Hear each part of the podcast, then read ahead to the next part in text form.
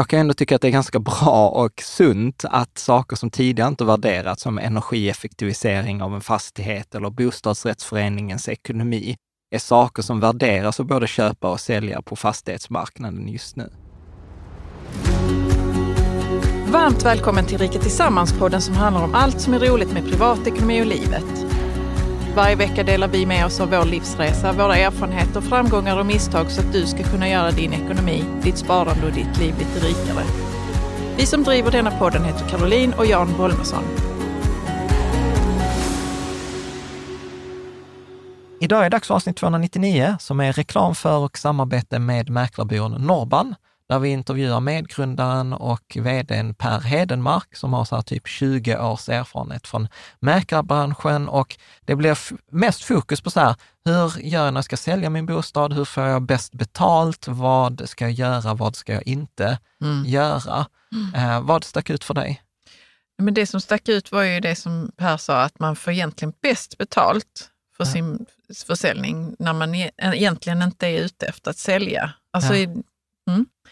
Och sen också så, funkar homestyling överhuvudtaget? Liksom? Ja, ja. Så, typ så här, ska man renovera köket eh, eller badrummet? Ja. Mm. Hur är man bäst ombytt inför matchen? Alltså du vet om mm. jag ska börja sälja, hur, hur ska jag tänka kring processen? Hur ska jag tänka kring skambud? Mm. Nej, men jag, jag gillade det jättebra. Sen fick man faktiskt ett mänskligt ansikte på mäklaren. Vi pratar mycket om det här fast arvode eller provision och vilket som ger bäst eh, betalt. Jag tror att mm. det, där finns nog ganska mycket missuppfattningar yeah. som eh, Per kastar ljus på.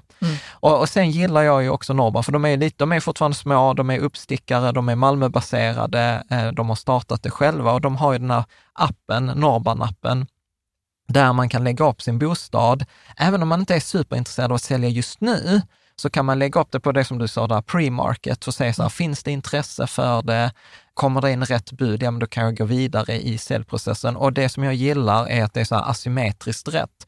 Där är liksom begränsad nedsida, för där är, jag förbinder mig inte till något, det kostar ingenting, det är mm. enkelt, jag gör det via appen och de till och med så här, till, vi tar till och med hand om fotograferingen eh, gratis och sen kan man ha en potentiell uppsida. Yeah. Så att det kan man testa via Norban-appen mm. och sen har ju Norban också lovat att svara på frågor i forumet. Så att i beskrivningen finns en både länk till eh, Norban och till appen och eh, till forumet. Så att detta är liksom så här tillfälle. Har du frågor kring försäljning av bostad, passa på att ställa den. Och sen ska vi se om vi kan locka tillbaka Per och göra ett avsnitt kring hur ska man tänka kring köpa bostad. Ja. För att han hade ju, han hade ju, vi kommer in på det också, ett så lite ointuitivt tips kring när man ska köpa mm. eh, sin bostad. Men jag tänker att vi behöver väl inte göra det svårare än så här, utan eh, vi släpper på Per och så hoppas jag att vi ses i kommentarsfältet och på forumet. Så varmt välkommen Per Hedemark. Du är mm. entreprenör, medgrundare till Norban, som du själv beskriver som så här, nutidens mäklartjänst och en hybridbyrå. Du har en bakgrund från Eriks Olsson Fastighetsförmedling, från Fastighetsbyrån och du har varit mäklarchef i många år, varit i branschen i 15 år, ansvarat för, jag tror det såg någonstans mer än 10 000 bostadsaffärer. Mm. Och en rolig detalj är ju att du är inte mäklare, utan du är utbildad jurist. Så välkommen! Tack snälla! Tack är, det, är det något du vill lägga till? Nej, men jag tror nog vi är uppe i 18 år nu, skulle jag gissa. Eh, det där 15 år var nog innan vi startade Norban. Så ah. vi är uppe i 18 år, skulle jag gissa. Eh, så att, ja, man börjar bli gammal. Men den, den, den som inte känner till Norban, för mm. ni är en ganska ny och ganska liten aktör fortfarande. Hur, hur låter liksom 60 sekunders presentationen? Nej men eh, med Norban, vi, så här, vi tyckte att eh, varenda bransch genomgår någon sorts stor förändring. Vi tyckte den inte hade kommit i mäklarbranschen egentligen. Um, vi hade bra idéer på vad vi, vi ville göra och det är egentligen en rad olika saker och en av dem är att göra det mycket mer enkelt för en kund att liksom bli till salu. Att eh, hela processen ska vara mer transparent, att besluten inte ska vara så blodiga utan man ska kunna testa sig fram. Det ska inte vara bindande kontrakt när, när du går in i ett förmedlingsuppdrag med en mäklare. Eh, och arvodet skulle inte heller vara så högt egentligen. Mm. Och sen till det så finns det en massa, massa, massa saker. Men det korta är väl att vi, vi tittar på kunden. Vad har inte gjorts? Vad kan vi använda det digitala? Eh, hjälpmedel till och sen så startade vi Norban helt enkelt. Mm. För ungefär tre år sedan. Ja. Men du, hur kommer det sig så här ändå så här, du läser på juristprogrammet och sen blev det fastighetsmäklarbranschen? För ja. du var ju den liksom länge innan Norban. Mm. Varför? Ja. Jag tror jag hade varit en bedrövlig jurist. Det är nog egentligen det, det snabba och korta svaret. Eh, jag tror inte heller jag hade fått jobb som eh, jurist egentligen. Eh, utan jag fick mitt drömjobb eh, precis innan jag var färdig jurist eh, och det var på Erik Olsson. Ja. Eh, var påläggskalv till Erik själv där som är en eh, väldigt, väldigt kompetent och duktig och driven entreprenör. Slutade som marknadschef där och levde drömmen helt enkelt. Så jag tittade aldrig tillbaka. Jag ångrade inte en sekund utan jag är jättestolt över att jag som 25-åring valde att liksom följa hjärtat istället mm. för vad mm. som var rimligt. Och det är ju att bli jurist som du har pluggat till. Mm. Ja. Så det blev bra. Men tyckte folk omkring dig så att, men vad, vad håller du på med? Nej, Nej. jag tror inte det. Inte de som kände mig, ja. utan de sa nog, för det var, jag fick ett jättebra jobb även där. Så att jag, jag, jag tror att, eh, nej, alltså nej. rätt vänner mm. stöttar en ändå. Ja. Men eh, någon kanske. Men, men du sa så här, du var marknadschef där och sen, hur gick det? För sen gick du då till, fast, var det fastighetsbyrån? Ja, ja precis. Eh, och det är en ganska naturlig liksom, vad ska jag säga, karriärsväg inom mäkleri. Det är ju att antingen så blir du vd för någon firma och jag hade jobbat där i tre år och var 28 år och tänkte ja det kan jag ju bli, men det var ju Erik som var vd. Så det, det fick han ju vara. Eh, och istället så tänkte jag, men då kan jag äga någonting. Eh, och mäklarbranschen är ju uppbyggt väldigt ofta kring franchise. Ja. Eh, och jag brukar ofta säga att franchise är som att starta eget light. Det vill säga mm. du har alltid någon som, en, du har en mamma ovanför dig som hjälper dig lite grann. Så det var ett ganska naturligt steg. Eh, gick till Fastighetsbyrån som var då är och var då störst i Sverige. Min pappa hade drivit en, eh, en franchise i, i, Mora, där vi kommer ifrån, både jag och jag och han. Ehm, så det var ett ganska naturligt steg. Men, och då flyttade jag till Skåne. Så att jag, jag flyttade, det är därför vi är i Skåne nu. Det är mm. för att eh, jobbet fanns där. Jag mm. hade knappt varit i Malmö innan, men mm. blev franchisetagare i Lund. Ja. Och sen byggde där. Du är varmt välkommen till Skåne. ja, Nej, men det har jag känt hela tiden. Du har varit där länge nu, ja. men, men, precis. Men, äh, ja, men du är en av de första som säger det faktiskt. Ja, det är så. Ja, vad, fint. Jag tror det. Jag tror det. Ja, men eh, och, och, och sen, jag blev bara så här nyfiken, för att det var ändå lite roligt för att vi skrev i forumet att mm. du kommer, så var det någon som skrev så här, ja men det var så här att, ja men kul att ni bjöd in Per och sen så var de så här, hoppas detta inte är ett hitjobb, men så mm. skrev de så här, men Per har haft en framgångsrik karriär. Ja, jag är ledsen där. Äh, och Vad är ett hitjobb? Nej, men att det är så här beställningsjobb ja. här, så här, hoppas att ni inte kommer prata en timme om Norrban. Nej, jag bara, nej, vi ska mm. prata om eh, liksom ja. massa andra grejer. Jag tänker att en av de liksom, viktigaste frågorna när man liksom, är i detta och ska sälja, så är det ju så här, hur får man bäst betalt mm. för sin försäljning? Jag, ja. jag, jag tänker att där är ju till exempel nu som vi pratat om timing. Mm. Hur, eh, att, eh, jag tror det var till och med också så här bomarknadstempen, Bool, jag har mm. någon så här, så här, mm. de var så här, marknaden just nu är iskall. De har mm. från iskall till glödhet och de, var, och de var så här, nej men nu är den iskall. Hur, hur ska man tänka liksom kring, eh, kring försäljning, kring timing? Mm. Nej men det, alltså det är klart att, och här, här blir det ju då från stort till smått, om, mm. om vi nu fångar in allt i den här mm. frågan. Och det, är ju, det stora är ju såklart, hur är marknadsläget? Hur är köpkraften? Mm. Eh, som är kanske det absolut högsta.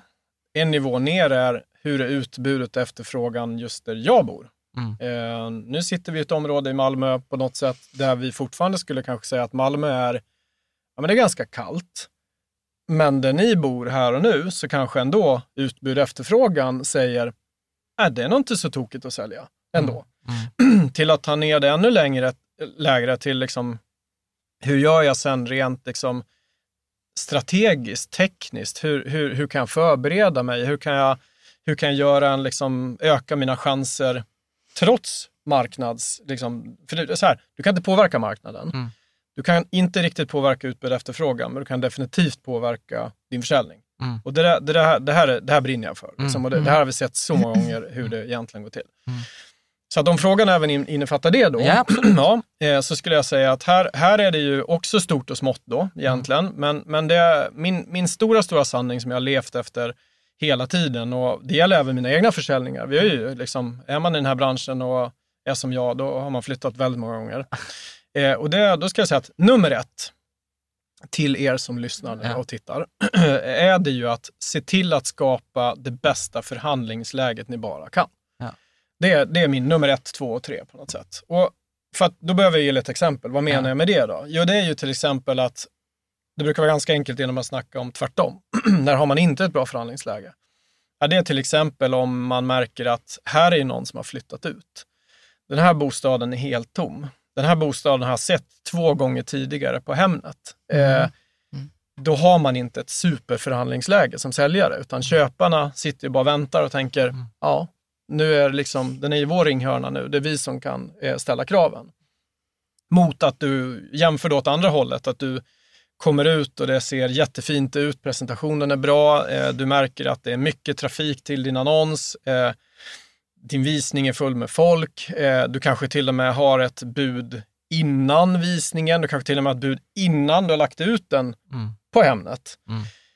Snacka om att ha förhandlingsläge på något mm. sätt. Du kanske är den enda villan här i kvarteret så att du, du liksom drar nytta av utbudet på något sätt. Mm. Förhandlingsläge. Mm.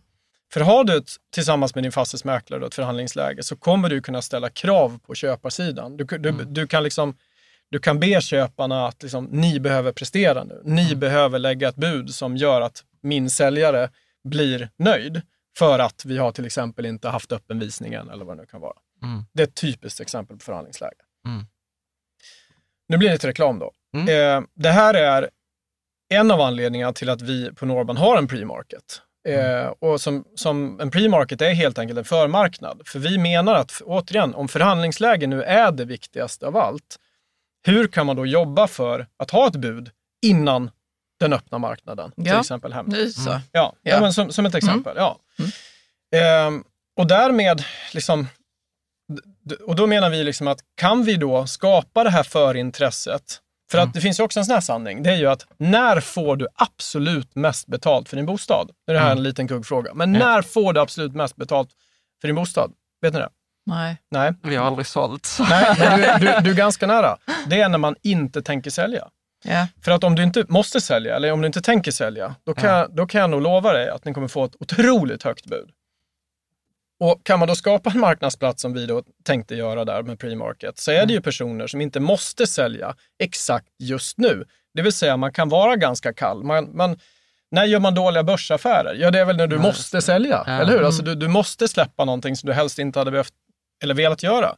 Och samma sak här, så kan du ha med ett bud in och sen dra nytta av den stora öppna marknaden så är det mm. det mest effektiva. För, för, för, för, detta var ju precis en fråga i forumet också från Louis. För han, ja. han skrev ju liksom så här att, den här, att det har blivit en ganska stor ökning av de här kommande och på ja. G och förhand. Ja. Och jag tror att, liksom att han skrev också, så här, jag har inte kollat upp detta, men att Hemnet skrev att sådana annonser har gått förbi mm. de ordinarie mm. annonserna. Mm, det, men är det för att det känns som att det är liksom, man får inblick i liksom något Prem, alltså vad ska man säga, premiumskiktet eller? Ja, att, eh, att man får det, men, men, se, men finns det, finns det liksom... Vad ska man säga, hemligheter? Ja, jo, men det är det ju. Alltså, det är ju unikt. Jag skulle säga att det behöver, alltså premium, det är inte premium för att det är bara fina saker, nej, det är inte det du menar, nej, utan det är nej. typ som en eh, inloggat läge. Liksom, ja, att du, precis, du kan läsa ja. lite mer på ja. Omni eller vad det nu skulle kunna vara. Jag håller med. Men jag tror att här får man passa sig för vad man säger lite grann, men, men jag säger ändå. Eh, det är att Ja, den har vuxit jättemycket. Men jag tycker också att den har vuxit ganska mycket för att det har gynnat fastighetsmäklarna. Det vill mm. säga, mm. det har varit bra för oss mäklare att värva dig tidigt, för då har jag låst in dig. Mm. Eh, och ju tidigare jag kan låsa in dig, nu, då är du min kund, mm. eh, istället för att jag ska vänta till när ni faktiskt ska sälja. Ja. Och då har det ja, förflyttat precis, sig tidigare och tidigare. Mm. Så det, är inte bara, det är inte bara kundnytta i att ligga på alla de här kommande tjänsterna, mm. menar vi. Mm. Precis, för, för, att jag, för jag tänkte på det, för det, var ju, det är ju en av era grejer, att ni ja. har ju det här pre-market, mm. man kan registrera sig via appen ja. och att ni var också så här noga, så här, nej men där är inga förbindelser, ja. du kan lägga, lägga upp dig. Men hur ser det ut egentligen? Alltså är det som en egen... Eh, alltså det är alltså typ som kan, hem, det, man, alltså det är som jag, Hemnet fast, fast, fast... till exempel det, i detta fallet på, Nor, ja, på Nor, Norbans, mm. eh, Norbans hemsida eller mm. i, i appen. Uh, Okej. Okay. Mm. Ja, nej men så är det. Och jag, menar, jag menar att liksom, det, vi vill också skapa lite andra regler där. Det vill säga mm. reglerna som finns på öppna marknaden behöver inte vara de samma på förmarknaden. Så till Nej. exempel, alla mm. våra bostäder har inte bilder. Måste en bostad ha en bild för att kunna gå att säljas? Nej. Måste den ha fullständig information? Nej, för att du som säljare är inte där nu. Utan vi ville möta säljarna där de befinner sig. Det vill säga, ni kanske är sugna på att sälja det huset, men ni vill inte visa det för grannarna. Nej, det är andra regler. Andra regler kan gälla på en förmarknad egentligen. Mm. Men jag skulle också säga att liksom, även om vi är, tycker vi kanske är liksom de som går i bräschen för förmarknad, så är de andra mäklarna också duktiga på det. Mm. Alltså verkligen. Och de är, sätter också sina kunder i ett förhandlingsläge. Mm. Men jag tycker att den här, jag vill, jag vill bara liksom skicka ändå en, en liten sån här passus, att den här liksom förmarknaden som växer överallt är lite grann för, att, liksom, för mäklarnas skull, att ha mm. jobb att göra framåt. Men inte bara liksom, mm. för kundernas skull. Är det några andra nackdelar? Alltså med, för, för jag brukar ju tänka så här asymmetriskt, så här, okay, har, tar jag någon risk med detta, är det någon nedsida? Mm. Eh, och hur begränsar jag den versus vad är den potentiella uppsidan? Mm. Och jag var så här, nej men vi funderar inte på att flytta i närtid. Men så var jag ändå så här, men då kan man väl ändå lägga upp sig och säga så här, finns ja. det något intresse? Men är det då kast? För att då ligger jag ute där och så kan någon vara så här, men detta har jag sett innan. Ja, det skulle kunna hända. Eh, och det, det, skulle jag säga är väl den enda nackdelen egentligen. Mm. Men, men samtidigt så är det, den stora, stora skillnaden återigen, det är att ni är inte till salu. Mm. Och det finns ju någonting som heter att bränna ett objekt. Liksom, det är ju vedertaget i Sverige och framförallt i storstäderna. Eh, och då menar man ju att både på en pre-market på Norban eller en kommande bostad hos ja. vanliga mäklare så bränns den inte, för den är inte riktigt till salu. Ja. Den bränns, det är när den är till salu och inte har lyckats sälja. Yes. Och det är en hemsk företeelse, men det här är andra sidan av myntet av att vi antagligen i Sverige har den mest effektiva och bästa eh, platsen för att sälja bostäder på. Ja. Eh, det, är väl, liksom, det är utbildade mäklare, det är, trots att jag har sett lite i forumet och jag, ja. jag vet ju liksom, ja. att man är inte alltid nöjd, men jämför med många, många andra länder så ligger vi långt, långt fram och vi har en extremt fungerande marknadsplats i Hemnet. Vi ska vara liksom, också väldigt glada att vi har ett ställe där det finns. Eh, pröva leta en bostad i Spanien. Liksom, det, det är inget kul. Då behöver du doktorera en gång till. Ja, ja, för, att det är så splittrat. Ja, liksom. men liksom det ligger på flera ställen och det är ja. olika bilder och det är olika mäklare och vad det nu kan vara. Det, ur konsument så är det inte särskilt kul. Men varför har inte de ett Hemnet? Alltså det måste men det har vara... de. De har flera stycken. De har flera, de har flera stycken. stycken men det är ändå fragmenterat. Ja. Exakt så. Mm. Men då, menar, då menar jag bara att om vi tar då si, sidan av myntet här, eller man säger upp och nedsidan av myntet, är ju att vi har en extremt väl fungerande bostadsmarknad som är väldigt transparent eh, där vi har en dominant egentligen och sen lite utmanare. Nedsidan som sagt är ju att det blir så otroligt transparent. Så att man mm. vet precis vilket som har varit ute, när var de ute och, och varför funkar inte det på 14 dagar? Då måste det vara något fel. Mm. Och det, det, där är ju lite osunt, för jag menar, varför kan det inte få ta två månader att sälja en bostad? Men, men vi har hamnat där. Liksom, mm. Det är otroligt ja, för rätt snabbt. köpare måste ändå vara ute just när eh, mitt hus ligger ute. Liksom. det är inte säkert. Nej, att det, det är verkligen inte säkert. Men sen är ju eh, liksom, svensken är ju väldigt frekvent på bostadssidorna. Det märker ju till och med vi, trots att vi är nya som har jättetrafik, att liksom, det hänger mycket på att liksom, svensken letar överallt. Trafiken till enskilda mäklares hemsidor har ökat ganska kraftigt. Mm. Och det gör de för att man tänker att det finns bostäder där som inte man fångar upp på den liksom, typiska öppna marknaden. Mm. Men jag läste, jag mm. läste någonstans också att det var typ så här 40 procent av svenskarna kan tänka sig sälja sin bostad. Ja. Alltså mm. vid varje givet tillfälle. Sen ja. är det bara 10 procent eh, som gör det. Yes. Men, men det är många som är i men varför är det så att man eh, kan tänka sig att sälja? Så det är nästan hälften av alla som ja, bor nej, men, eh, alltså, Då talar jag lite grann för mig själv och det är ju att någonstans, eller för mig själv och många andra, det är ju att man vet någonstans innerst inne att det här är inte min ändstation. Mm. Vi är i en resa framåt till drömhuset eller drömlägenheten eller vad det nu kan vara. Och då behöver jag vara lite öppen för förändring jag kan, kanske i så fall inte kan styra exakt att det ska vara om tre år, utan får jag ett bud om två år eller ett, om ett år, då är jag beredd att flytta på mig för att jag har ett mål där framme. Mm. Det skulle jag säga är den stora anledningen till varför folk säger så. Om man då frågar sig istället, varför är det då så få som faktiskt flyttar? Så är det ju återigen den här andra sidan av myntet. Det är ju att utbudet i Sverige nästintill alltid är jättelågt. Mm. Jämför återigen med Spanien, där nästan varenda bostad ligger ute till salu. Du köper den, så lägger ut den direkt, för du vet att det här kommer ta ett och ett halvt år. nu, nu raljerar jag lite. Ja. Men i Sverige då, som har i, sina stunder under 30 dagar i, ja, såg, i liksom, från jag, publicering till såld. Jag såg någonstans på Hemnet, det var så 14 dagar ja, i Stockholm. Ja, det exakt. Ja, och då är det kanske lite extremt, men man brukar ofta snacka någonstans för mig 22-23 dagar. Men bara det är ju världsunikt antagligen. Men det gör ju också att utbudet är alltid lågt. Och det mm. låser ju flyttkedjorna. För att nu bor ni i ett jättefint hus här. Ni kanske drömmer om att flytta in till Malmö, men då ska det minsann vara en fin lägenhet. Mm. Men den där fina lägenheten går runt och väntar på det här huset kanske, för de är i en annan livssituation. Ja. Men de vet inte om varandra.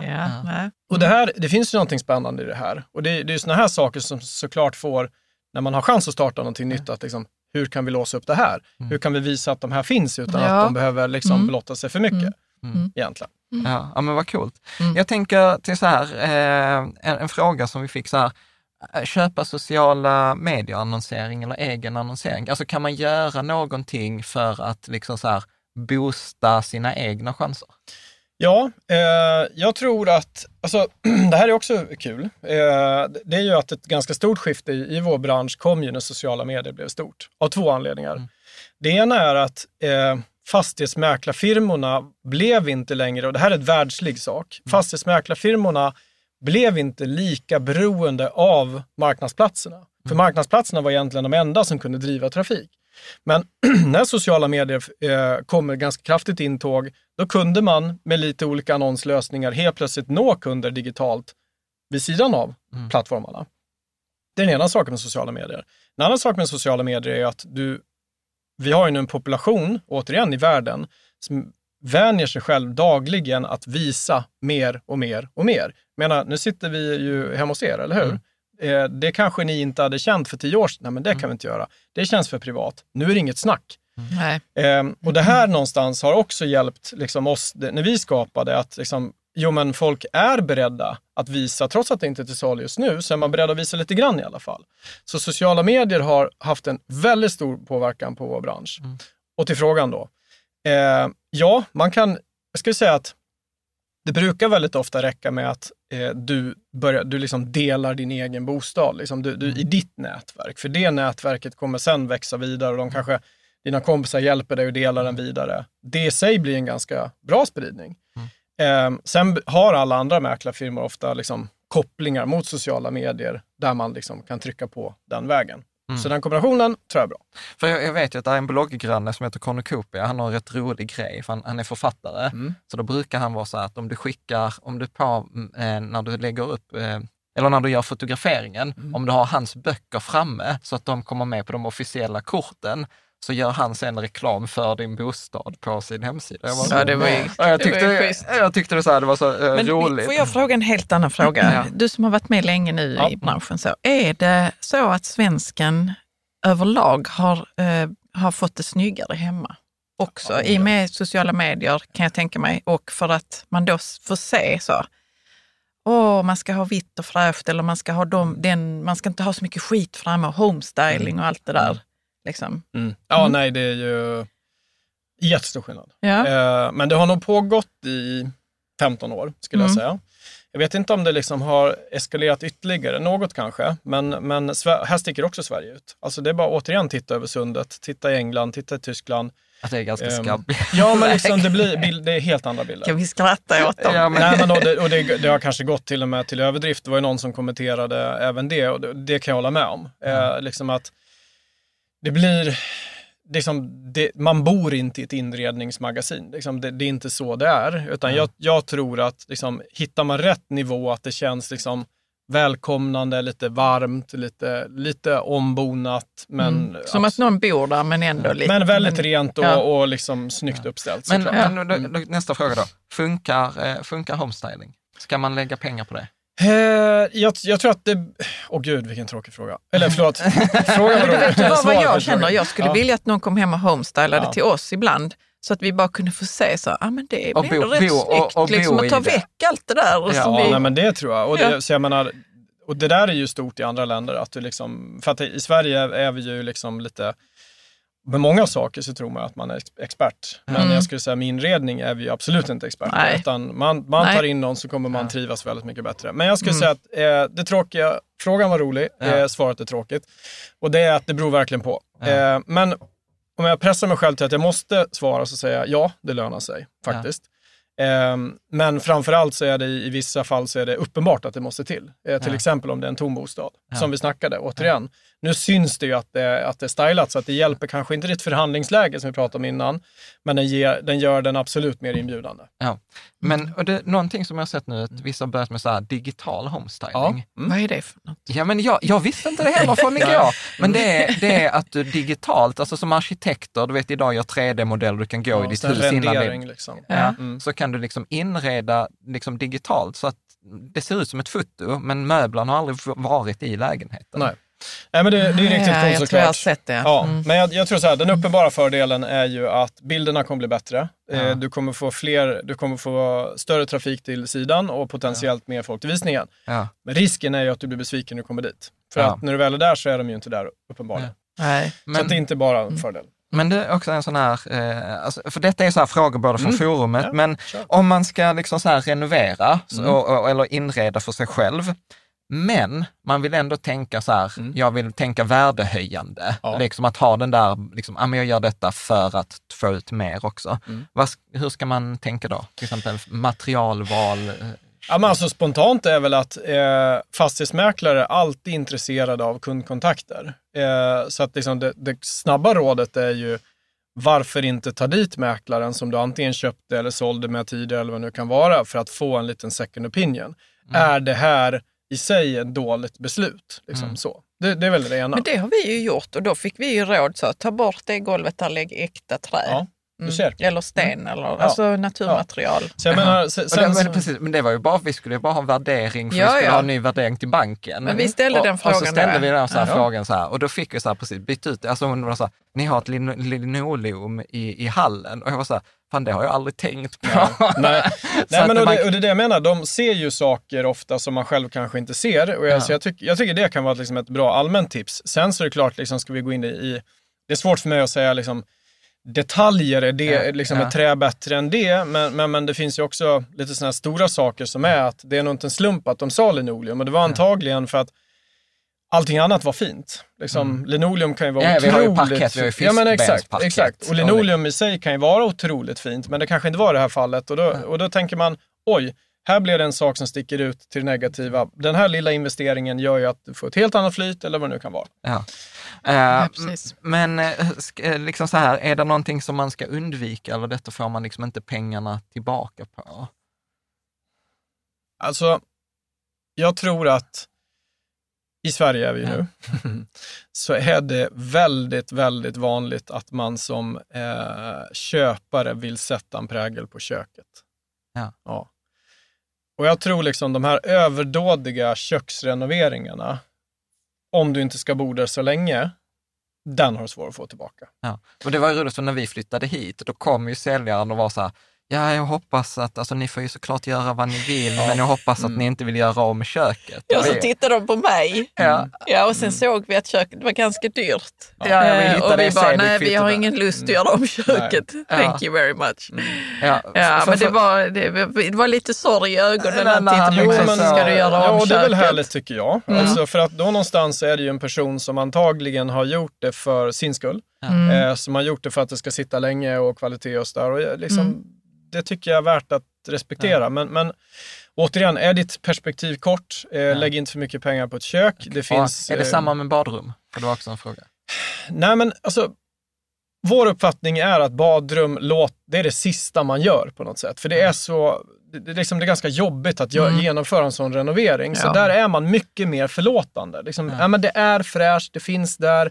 Eh, vi kanske hade valt en annan platta, men nej. Medan mm. i ett kök kan du liksom bara ta ner en, ett skåp och sätta upp ett nytt. Och, ja, det är mycket, mycket enklare. Så att ja. badrum skulle jag säga, men det är samma sak där, lägg inte för mycket onödiga pengar. För att ja. folk vill egentligen ha på sitt sätt. Ja. Så man kommer inte betala fullt ut för den dyra plattan du har valt. Utan det är bättre att hålla det lite mer fegt. Ja. Fråga här också då, eh, planlösning. Mm. Är det någonting man ska tänka på kring?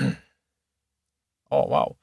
Alltså, de, alltså det klassiska, det bästa du kan göra egentligen, det är ju om du lyckas med att fortfarande ha en hyfsat luftigt, luftig känsla om du då kan ändra funktionen så att du får ett sovrum till, mm. vilket såklart händer rätt ofta i lägenheter till exempel, att du flyttar ett kök och helt plötsligt så kan du du flyttar köket som gör att det som var en matplats tidigare, ja men det gick att ha matplats i köket, helt plötsligt fick vi faktiskt ett sovrum till. Mm. Det i sig är ju ett väldigt säkert kort för att liksom, höja värdet på en bostad. Mm. mm. Och då är det jättenoga att man såklart kollar med föreningen innan man mm. flyttar kök, för det får man inte göra hur som helst.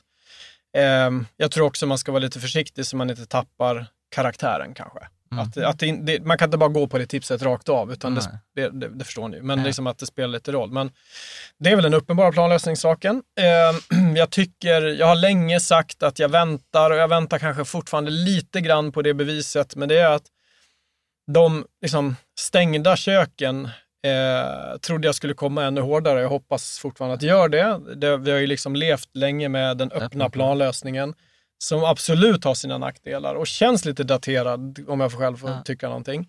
Så att där tror jag nog man kan tänka att det måste inte vara så, utan ja. det, finns en, det finns en ganska stark köpkraft på de avgränsade köken, så ska jag säga. Där du lagar mat i ett ställe, du har ett liten matplats, eh, men du slipper se ja.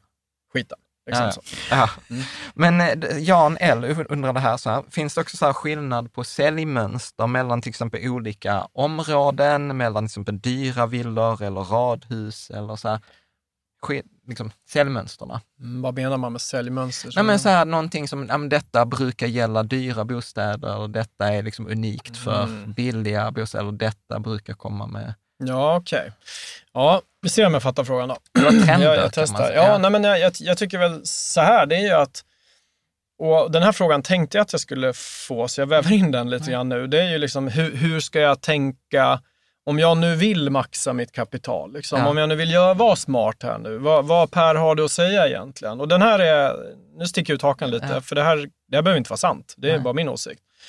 Det är att, att vara, man ska såklart inte överköpa.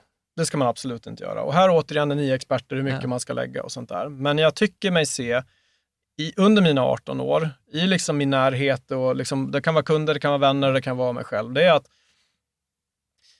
det lönar sig väldigt ofta att ta i lite.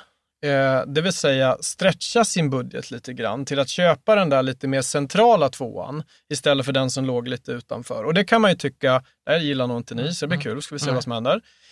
Um, för det kanske inte i, i, stunden är det kloka beslutet. För att nu tappade du 3000 kronor i månaden som du kanske hade gjort, kunnat göra någonting annat av. Och det, det får mm. vi fightas om lite grann. Men det som händer är ju att den här bostaden då kommer i uppåtgående marknad sticka ganska mycket mer än det fega valet, eller man ska säga. Men den kommer också stå sig mycket bättre i en nermarknad, i, mm. där vi är nu. Så att både i risk och även i reward på något sätt, så hävdar jag att det är bättre att liksom står du och tänker, mm, ska jag vara lite försiktig eller ska men jag har ju faktiskt råd med den här. Ska jag ta i lite så skulle jag råda till att ta i lite, mm. både på risk och uppsida. Mm. Mm. det var jag... nog inte frågan. Men, nej, nej, ähm... nej, men det, det, var en annan det, fråga. Det, det, var en annan fråga. ja, men kan man se några trender? Liksom?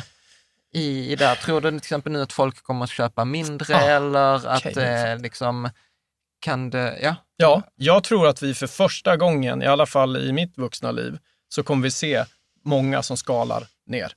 Eh, det är jag helt övertygad om. Eh, och vi såg ju en lite konstig uppskalning efter eh, pandemin. Ju. Mm. Eh, det, det fångar ni säkert också upp, att helt plötsligt så skulle man ha balkong, det gick inte att leva utan. Eh, husmarknaden. Extra, extra arbetsrum. Extra, ja, exakt, precis, verkligen. Kontor. Ett rum till. Mm. Eh, hus, trädgård. Liksom. Och husträdgård har man såklart alltid velat ha, men vi såg ett jättetryck mot att folk letade saker som man inte riktigt har letat innan. Nu tror jag man kommer att se tvärtom. Alltså jag nu kommer... fattar inte det. Man vet att pandemin kommer gå över. Vi kommer inte men, hålla på med vår ja, trädgård sen. Tänk om den kommer Vi igen. skaffar en hund också. Hundvalpen, jag men också, herregud. Ja. Nej, jag förstår. Men, Nej, det var väl det att man inte visste när den skulle gå över, så då kunde man bara inte stå ut ja. utan balkongen. Liksom. Nej, jag, mm. ja, nej jag, jag har egentligen ingen superförklaring, men det, men det var tydligt. Det var väldigt tydligt. Ja. Ser du några tror, andra trender? Ja, nej, alltså, nu, nu tror jag trenden är att man kommer skala ner. Det vill säga, nu kommer man hitta ekonomiska boenden. Eh, liksom, hur tajt kan jag bo? Jag vill inte hamna i den här sitsen igen. Vi ser ju definitivt trender från när energi helt plötsligt har blivit en sak. Jag menar, ja. man, man, man har inte tänkt på det innan. Nej, nej, nej jag kan bara räcka upp handen. Ja, nej, men jag, jag tror också att en trend, en otroligt sund trend som är väldigt rättvis, det är att hus framförallt då, som förtjänar ett högre pris kommer också få ett högre pris. Tidigare har det nästan bara varit, var ligger det? Eh, vad behöver vi göra för renoveringar? Och vad tror jag det finns för uppsida på det här huset? Hur det upp, värms upp eller hur mycket energi det läcker eller vad det nu må vara. Det kom väldigt långt ner på listan, ja. men nu är det högt där uppe. Ja. Eh, så att, jag menar, och det var ju många säljare som hade gjort väldigt liksom, kloka setups tidigare och sa, ja men vi har ju bergvärme. Det här huset är ju jättebra. Visst får vi mycket betalt? Och ja. mäklarna får lov att säga, tyvärr inte. För att det är andra saker som driver priserna. Men nu så är det väldigt högt upp på listan. Att ja. liksom, hur värms det upp? Finns det solceller? Ja, men du vet, nu har det nästan slått över. För jag kan ju ja. vara så här, vi har haft mycket diskussioner kring solpaneler. Mm. Och vi har aktivt valt att inte sätta ja, solpaneler mm. för att jag, så här, jag får inte ihop kalkylen. Nej, eh, så jag var så här, nej men jag tar samma summa jag hade lagt för solpanelerna och så mm. la jag dem på börsen. Mm. Och så har jag sagt, vi, vi ser ett bett på tio år mm. eh, kring det här. För folk är så här, men du får alltid tillbaka pengarna. Och jag så vet, om tio år när jag har haft 15 år gamla solpaneler som inte mm. har samma effekt, mm. som där är 15 år nyare modeller. Mm. Alltså jag har ju jättesvårt mm, att se. Cool. Men vi får se. Mm, vi får se. Vi får se. Men du, vi har varit inne och berört detta för att när man köper, för det var egentligen, eh, jag tänkte vi ska göra det i ett annat avsnitt, men hur kan man liksom tänka om man vill då köpa och ändå ha den här i bakhuvudet, ja, jag vill behålla värdet eller jag vill maxa mina chanser för att mm. liksom göra en bra affär. Mm. Då sa du så här, ja men köp kanske lite, ja. lite mer mm. centralt mm. eller lite mm. större. Ja. Finns det några andra sådana här? Eh, nej men jag, tr jag, tror att om du kan eh, så vore det ju väldigt bra att hitta någonting som har en liten uppsida. Eh, det vill säga, kan du göra ett lite bättre köp? Eh, mm. Alltså slå marknaden lite grann eller märka att här kan jag förändra lite i planlösningen. Alltså att, att det finns en förädlingspotential egentligen. Mm. Mm. Då sitter du på en väldigt bra position. Um, men finns det fortfarande? Ja, det, det för, finns för, för, för gamla kan, människor ja. de har, som inte har gjort något på jättelänge. Har, är det så? Ja. För, ja. jag, för jag tycker så här, för alla man hör om är sådana proffs och styckar av och renoverar och gör. Jag ja. bara så här, nej men nej, jag, jag, jag har ingen, nej. jag har ingen chans. Ja, jag förstår vad du menar. Men eh, ja, det finns verkligen kvar fortfarande. Och jag tror också trender förändras, vilket gör att du kan stänga den där väggen som någon öppnade eller öppna den när någon stängde eller vad det nu kan vara. Så att, det tåget... Eh, har inte liksom nej, gått? Nej. nej ja, men, ehm, men, jag tänker om det var någonting annat du kan göra där. Men så här, så här, vi hade också en diskussion i forumet, så här, placering av huset på tomten. För det tänker jag så här, när jag säljer mitt hus, alltså du vet, huset är där huset är. Ja. Alltså det kan ju ja. inget jag kan göra åt Nej. vid säljtillfället, men är det mm. någonting mm. som jag ska ha liksom i åtanke? Det kanske är var man sätter sitt trädäck. Ja. Jag vet inte. Mm. Nej, här får jag skjuta lite från höften då. Ja. Jag är nog bättre på lägenheter än hus, men, men det är väl de uppenbara sakerna. Tänk solläget, eh, tänk, beror på vilken väg, liksom hur trafikerad den är. Eh, underskatta inte att du vill ha kontakt med vägen trots att den kanske är något trafikerad. Ja. Vänd gärna köket mot det är väldigt naturligt att du vill liksom stå och diska och faktiskt titta ut på och se vad som händer. Mm. Medan du kan eh, lägga sovrum och kanske vardagsrum mot en, eh, mot en vad ska jag säga, baksida. Ja. Um, men sen återigen, det har, det, solen ja. är nog det allra viktigaste att tänka på. Ja. Och då självklart så är det ju eh, liksom dag, kväll, sol man vill åt. Ja. Och det, det har jag lärt mig i forumet nu, syd-sydvästläge ja, och, och sovrum så. i nordläge. Ja, mm. exakt så. så. Fan, det låter man smart. Tack forumet. Ja, nej, men det, nej, men det är riktigt bra. Och kan man, kan man då lyckas med morgonsolen på liksom, sin framsida så mm. har man väl, ja. ja. nej, det, är nog det bästa tipset. Men det, jag tänker också så här, eh, vi ska prata så här vanliga misstag ja. vid försäljning och någonting som jag tänker på mycket, alltså i, i, inom investerande så kallar vi det för ankareffekt, mm. eller anchoring. Mm. Och, och där kom också, jag tror, ett, med, i forumet, så här, Edin skriver så här, men jag säljer en bostadsrätt på en fin gata i Göteborg, högsta våningen, ingen balkong, låg avgift, el ingår, renoverad. Mm. Men så skriver man så här, men vi får tyvärr inte lägenheten såld, intresset är svalt, vi är beredda att gå ner i pris och sälja lite med förlust. Mm. Eh, nu har vi fått ett bud men 10 procent mindre. Ska man, ska man bita i det sura äpplet och sälja? Liksom. Och, och, förlåt, och, där, och, och det blir också så här att någon annan ska säga, men min granne fick ju en miljon mer ja. förra, må, liksom förra ja. året. Mm. Alltså att man har ankrat ja. liksom priset. Ja, jag förstår. Nu blir det väldigt specifika fall. Men skit i det specifika uh, fallet, ja, förlåt mm. Elin, ja, vi, vi, mm. tar det generellt. Hur, liksom, för jag tänker, ni måste ju drabbas av det som mäklare som säger att men hus, detta är värt 3,5. Bara, nej, men de sålde för 4,1. Ja. Mm. Mm. Och då menar du med, med ankring där då, att man, är referensförsäljning? Eller exakt, att man ja. ser tillbaka ja. till att ja, men de sålde, mm. grannen sålde för 4. Mm. Varför är jag, liksom, jag kan inte sälja på 3,5? Nej, och det där är ju jättevanligt såklart. Eh, finns siffror överallt nu, eller hur? Finns data att tillgå. Eh, jag tycker att det är väldigt relevant. Jag tycker man ska absolut ta hänsyn till det. Sen måste man väl bara med hjälp av sin mäklare, kanske fler mäklare, tänk, liksom sätt jämförelsen i jämförelse på något sätt. Alltså, mm. Okej, okay, det var ett år sedan. Ja, men då var det ju en topp. Det, vi är inte där nu. Och ju mer nya datapunkter man kan få, alltifrån statistik eller oberoende värderingar från olika mäklare, så tror jag nog man kommer hitta sin nya anchoring mm. egentligen. Där, och, och, jag kallar för datapunkter. Ja. Liksom. Där är en och här är en till och där är en till. Och sen börjar man fatta sitt beslut. Men sen är det ju så att trots att de här datapunkterna finns så kan det vara dåligt väder ja. på visningssöndagen. Det kan påverka, eller det, det påverkar. Det kan vara för bra väder. Men det i sig är ju också en datapunkt som man får ta hänsyn till. Kan det vara så att, att det var dumt att liksom, vi, hade, vi hade lite otur? Det var ju första fina soldagen här i mars. Liksom. Spelar det roll? Ja, det gör det. Ja, men då kanske inte ska ta det budet som kom efter den söndagsvisningen, utan då provar vi faktiskt igen. Eller tycker vi att vi har haft marknaden som har varit och tittat på bostaden för att vi märker att, återigen datapunkter, hur mycket besökare vi har haft liksom, på vår annons kontra andra, hur mycket personer har varit på visningen kontra andra. Det här kan mäklare. Mm. Eh, och ju mer, liksom, ju mer säker man känner sig på att man har fått en rättvis chans, desto större anledning för Elin, var det ja, ja. att ta det budet.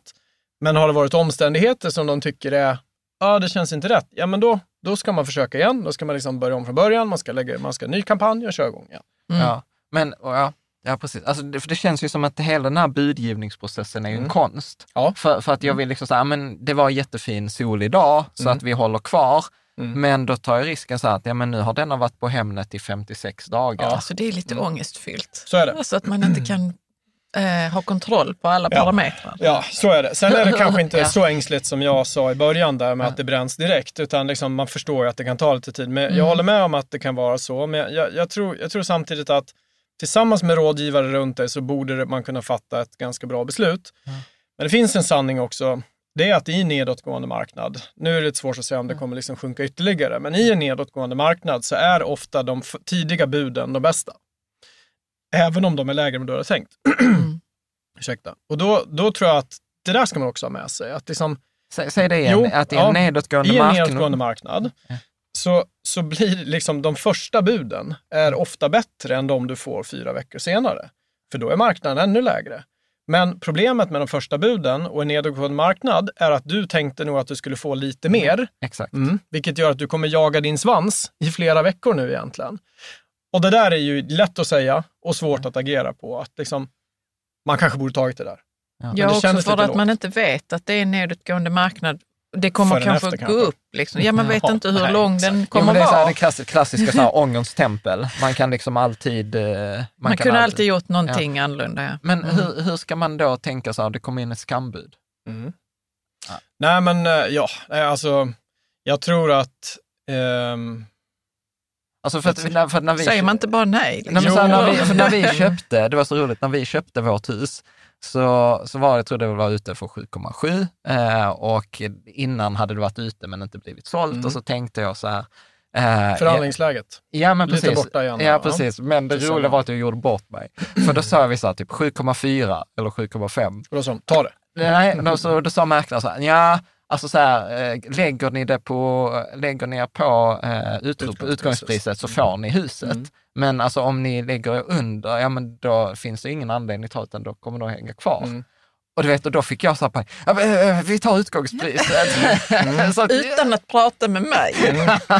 Bara... Men och, det, och det där vet man ju inte Man kan heller. Bli, få lite panik. Ja. Jo, men alltså, man vet ju inte heller att det kanske var så. Alltså, ja. Ni kanske hade behövt lägga det och liksom sådär. Men det, liksom, ja. 300 000, nu vet inte hur länge ni har bott där, men liksom, det spelar inte heller superstor roll, utan liksom, priserna går upp och sådär. Mm. Vad var frågan nu igen? Nej, det var mm. men hur, man, hur man ska tänka kring skambud eller Just i budgivningsprocessen när ja. buden kommer in. Ja. Alltså. Men och, som ni märker så vänder jag ju på alla frågor här nu och säger så här, om vi, om vi säger som säljare då, ja. om jag börjar där faktiskt, så är det så att det du som säljare ska tänka det är att jo, det är fritt fram att lägga vilket bud du vill, men det är också fritt fram för köp, eh, förlåt, är det fritt fram för köparen att lägga vilket bud du vill, men det är också fritt fram för säljaren att sälja till vem du vill. Mm. Och det är inte jätteovanligt att en säljare tänker, den där personen som nu vanhedrade mig med det där jättelåga budet, det kommer jag komma ihåg. Och blir det sen en fight så kommer jag nog hellre ta den andra. För att det kan ju ses som lite förnärmande eller liksom ja. lite respektlöst. Och det, mm. Jag tycker bara så här, man ska ha med sig det. Trots ja. att du får lägga vilka bud du vill så ska du ha med dig att säljaren sen väljer ju faktiskt vem de ska sälja till. Ja. Som säljare då, när man får ett skambud, så ja, nej, det är väl kanske som du säger, ja, nej, då säger man nog nej. För det är inte ovanligt att det faktiskt händer så att vi inte är ekonomiskt rationella, utan att folk nej. accepterar det budet som inte är högst. Verkligen. Oh ja, det är jättevanligt. Vadå, varför, varför det? Ja, men alltså, säljaren har är liksom enligt lag det man kallar för fri prövningsrätt och det är att sälja till vem man vill, till vilket pris man vill. Så står det i lagtexten. Och tittar vi då rent praktiskt, varför då? Så är det kanske att man får en känsla. Man, man känner att nej, men den här, det känns som en stabilare budgivare. Det skulle kunna vara liksom, hårdfakta som att nej, men du, har, eh, du har en bostad du måste sälja, men det har inte Jan. Eh, det känns säkrare att ta Jan för att han har ju redan sålt.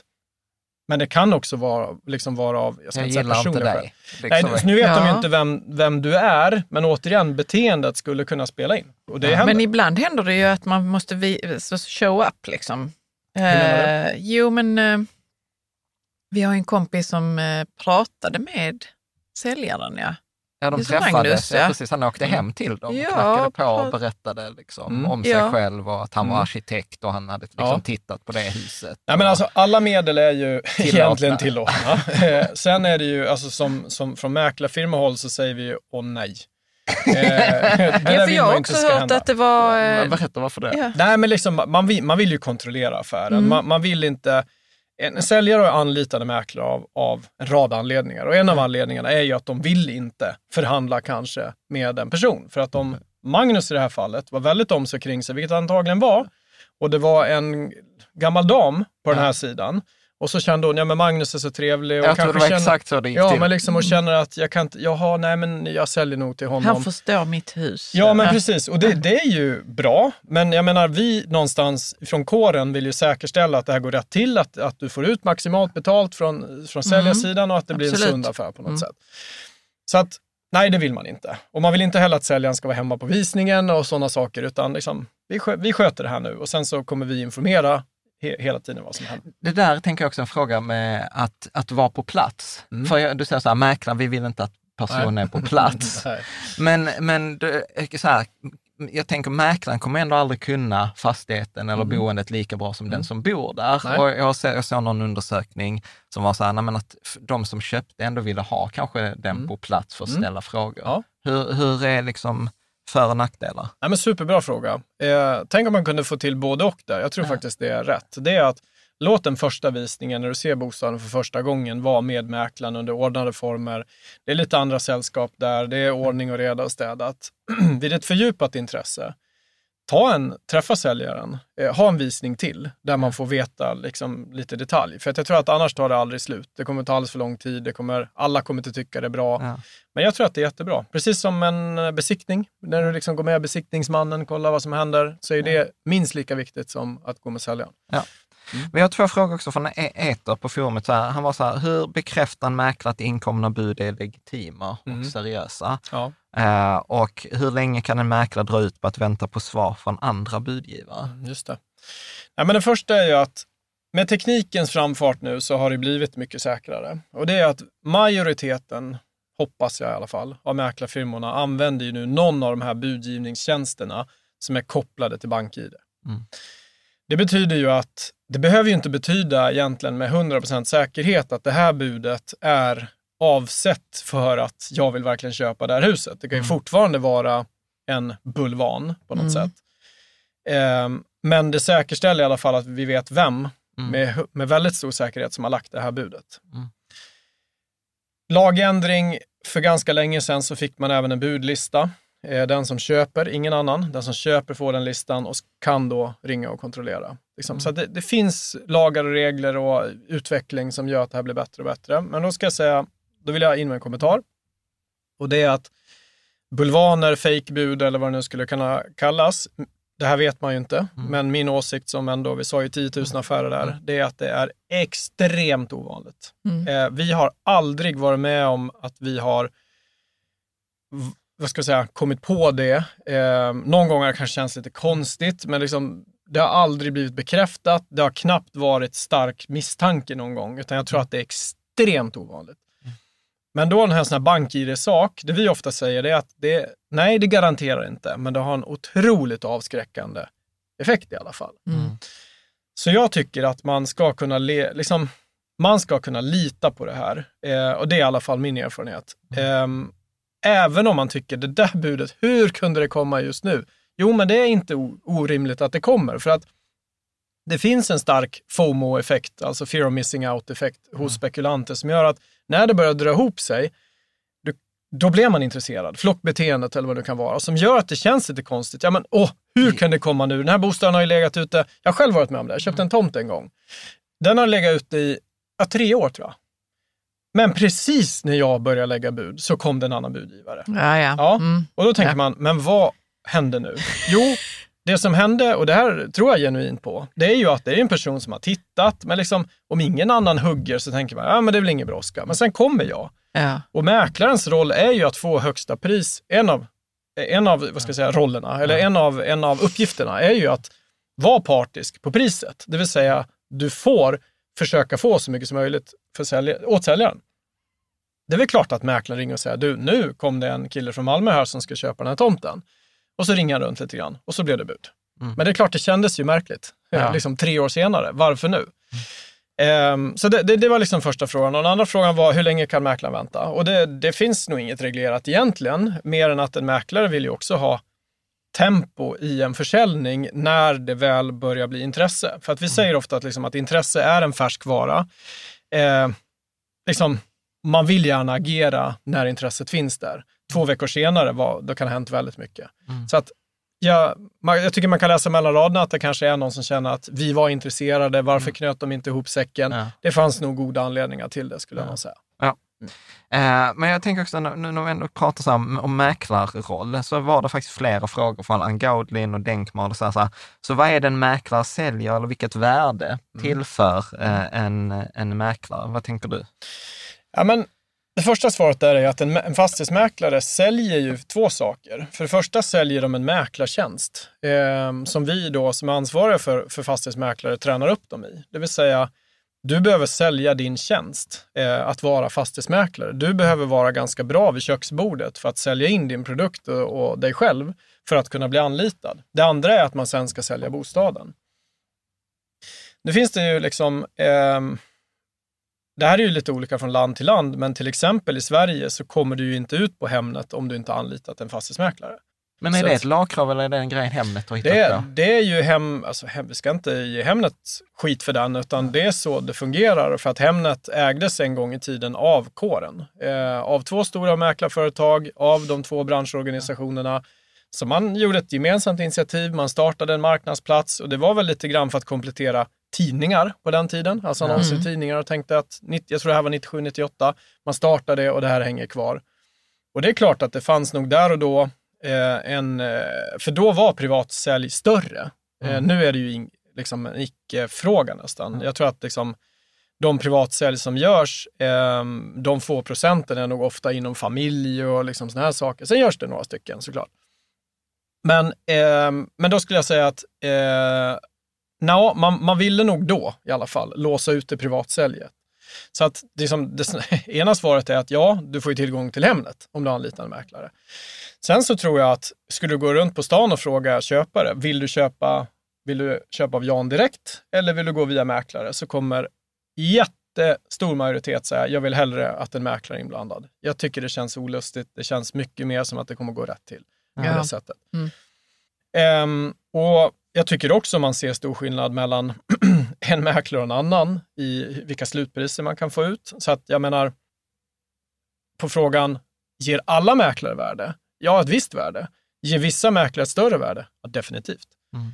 Eh, så att liksom, jag, för mig är det, och jag, jag, förstår att jag är ju här part i målet. Jag har levt ja. mitt liv i den här branschen.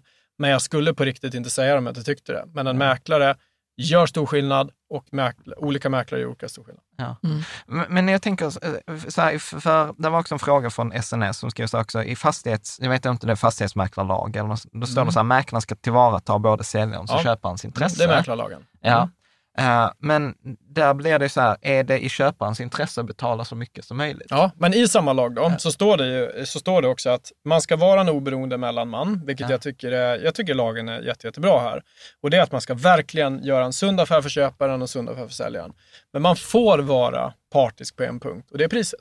Eller så här, ja. får, man ska vara partisk på priset. Ja. Det vill säga, det är väldigt öppet att ja, jag kommer vara er bådas representant, men när det kommer till pris så kommer jag stå på Jans sida. Jag kommer göra allt i min makt som gör att Jan får maximalt betalt. Och det är jag mer eller mindre ålagd enligt lag att göra. Mm. Men eh, en sån här fråga, varför ser vi inte så här i Sverige att jag har en mäklare som köper? Mm. Alltså att det är jag som köper och anlitar en mäklare. Ja. Finns, händer det i Sverige? Eh, det har nog hänt någon gång, enstaka tillfällen. Eh, det finns säkert någon firma i Stockholm som skulle gissa som mm. specialiserar sig på det. Men det är ingen sak eh, och jag hävdar att det inte heller behövs. Eh, dels för att jag tycker att mäklaren är duktig på att vara opartisk. Men jag får inte lägre pris om jag skulle anlita någon som... Så här, kanske, alltså jag menar det är väl klart att om du har en väldigt luttrad förhandlare så skulle ja. jag kanske kunna hjälpa till. Men jag, jag, tycker liksom att det är en väldigt transparent, en väldigt smidig process. Vi har inga notarier som behöver skriva någonting, utan ja. vi, har, vi, har, en ganska enkel process, vilket har gjort att, för jag menar, hade det behövts hade det funnits. Men jag eh, fattar inte, för hur, eh, hur skulle jag som köpare anlita en mäklare för att, alltså jag fattar inte. Nej, men som till exempel förhandla priset. Så här, Jaha. tänk så här i mm. budgivningsprocessen som hade sagt till mig så här, men gå inte upp till 7,7.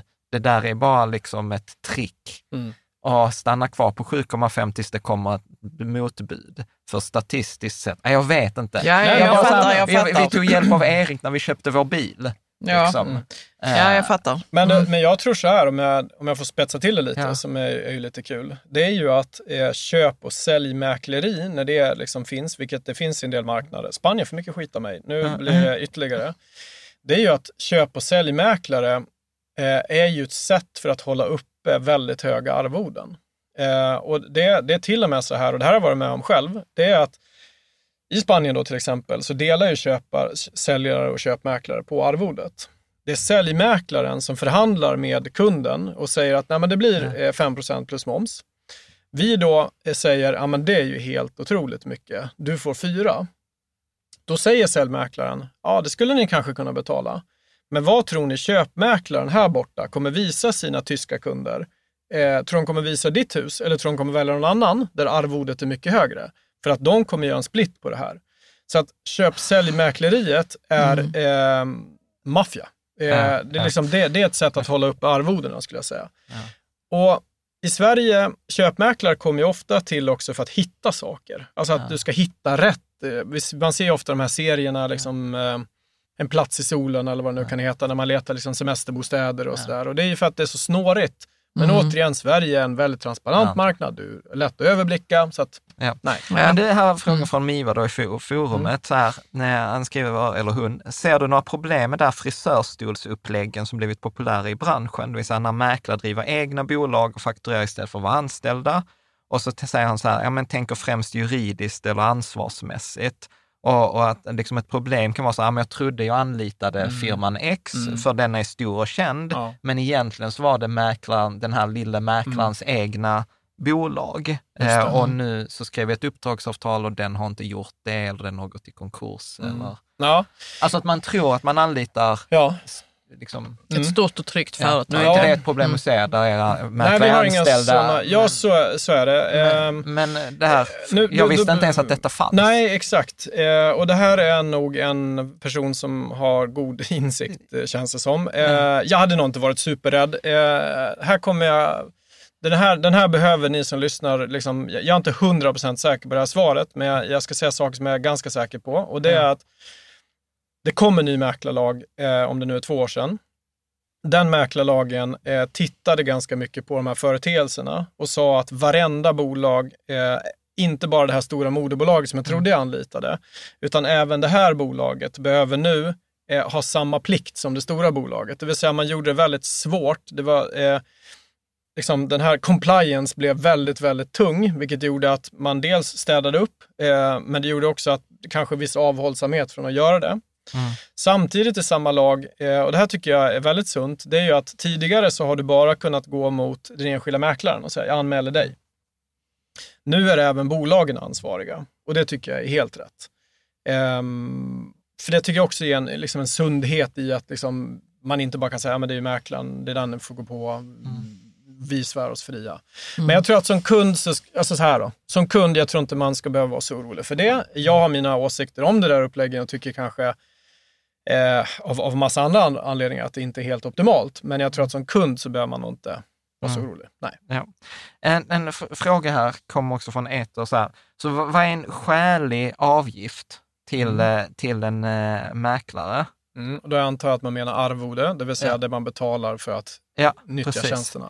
Men jag, jag, om jag ger lite siffror Ja. Mm. så, så, så, får du, så får du kommentera. Men då, då tittar jag så här, först tittar jag hos er Mm. och då har ni på, på en bostadsrätt på pre-market 22 500 Mm. och sen eh, 45 000 om det går till Hemnet och på ett hus så är det 32 565 000 Mm. om det går i Hemnet. Ja. Och när jag sen försökte googla så här, vad är snittsiffror Mm. i Sverige så var det så att medianen, alltså det mittersta värdet Ja. ligger ungefär på 50-60 000 Mm. och genomsnittet ligger på 60 70 000, Mm. vilket jag drar slutsatsen att det är några som betalar väldigt Ja, mycket på väldigt dyra objekt. Ja. Och sen så, här får du en fråga, Mm. frågesport. Eh, vi, är, liksom, är ordningen Stockholm högst, Göteborg, Malmö eller? Vet du svaret? Jag vet svaret. Ja, kul. Eh, oj. Eh, ja, men då säger jag att Stockholm är högst. Ja. Ehm, jag säger att, ja men jag säger det. Jag säger Stockholm, Göteborg, Malmö. Ja, Ja. det säger jag. Men, men jag tror Malmö sticker nog ut, om du har fler städer så skulle jag säga att det är ganska billigt i Malmö. Så det Ja, finns nog några exakt. däremellan. Ja, men exakt. Malmö var bil- 67 000 var snittsiffran Mm. i Malmö. Stockholm 79 000, Göteborg 81. Ja. Oj, så Göteborg var högre. Göteborg, Göteborg har högre snittsiffror än Ah, Stockholm, vilket okej. var så här, det, det trodde jag Det inte. trodde Nej, man inte, nej, det hade jag inte heller gissat. Mm. Så att Ehm, någon snitt, riket i snitt så var så här typ eh, tre, mellan 1,1 till 5 procent Mm. av eh, Mm. försäljningspriset och snittet landar på 3 procent. Ja.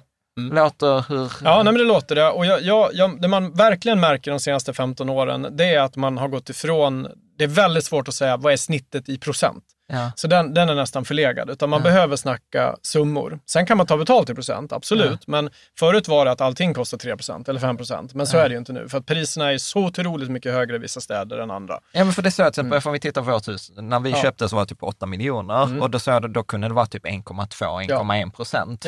Ja. Medan på en bostadsrätt, eh, billig, Ja, för tre- en- tre och en halv procent, 3,5 liksom. Ja. eller 4 Ja. procent. Så att liksom, därför, därför blir det lite skevt att kolla procenten. Men, men, men, eh, men ja, ja men som frågan då, vad är skäligt, så, så tycker jag att, åh vad svårt det är att svara på egentligen. Eh, jag kan börja med att säga det jag inte gillar. Ja. Ehm, och det, och jag har, här har jag väldigt bra belägg tycker jag. Och det är att det finns en uppfattning där ute. Det är att eh, för att jag ska få maximalt betalt, knyter vi an lite till den frågan Ja. tidigt, eh, så behöver min mäklare ha ett incitament.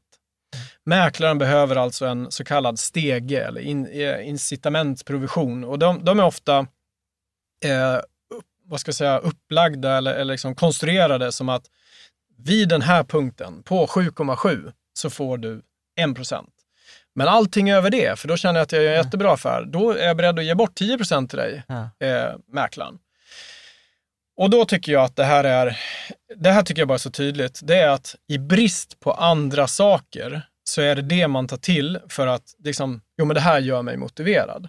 Men min, det här, det här, jag kommer aldrig ändra åsikt på den här, ja. för det här har jag funderat så mycket på och levt kring så länge. Det är att det kunder inte tänker på, det är att din mäklare har väldigt ofta fler affärer igång. Din mäklare har en månad efter din månad när den sålde din och en innan och vad det nu kan vara. Det vill säga, man livnär sig på att sälja bostäder. Eh, det gör att skulle du ha sådana här liksom, incitament till höger och vänster hela tiden med ganska låga, låga fasta arvoden med någonting som sticker eller vad det nu kan vara. Det, ger en, det ger, liksom blir en ganska stressig tillvaro. Jag är fast besluten om liksom, och har åsikten att eh, kan du ha en mäklare som är trygg, långsiktig, som har försörjningen, liksom, det är lugnt. Liksom eh, jag kan fokusera nu på den här affären och ge dig bästa priset, så behöver inte fastighetsmäklare en liten morot eh, att springa efter för att sälja den här bostaden dyrt. För att de allra, allra, allra flesta mäklarna vill göra er jättenöjda.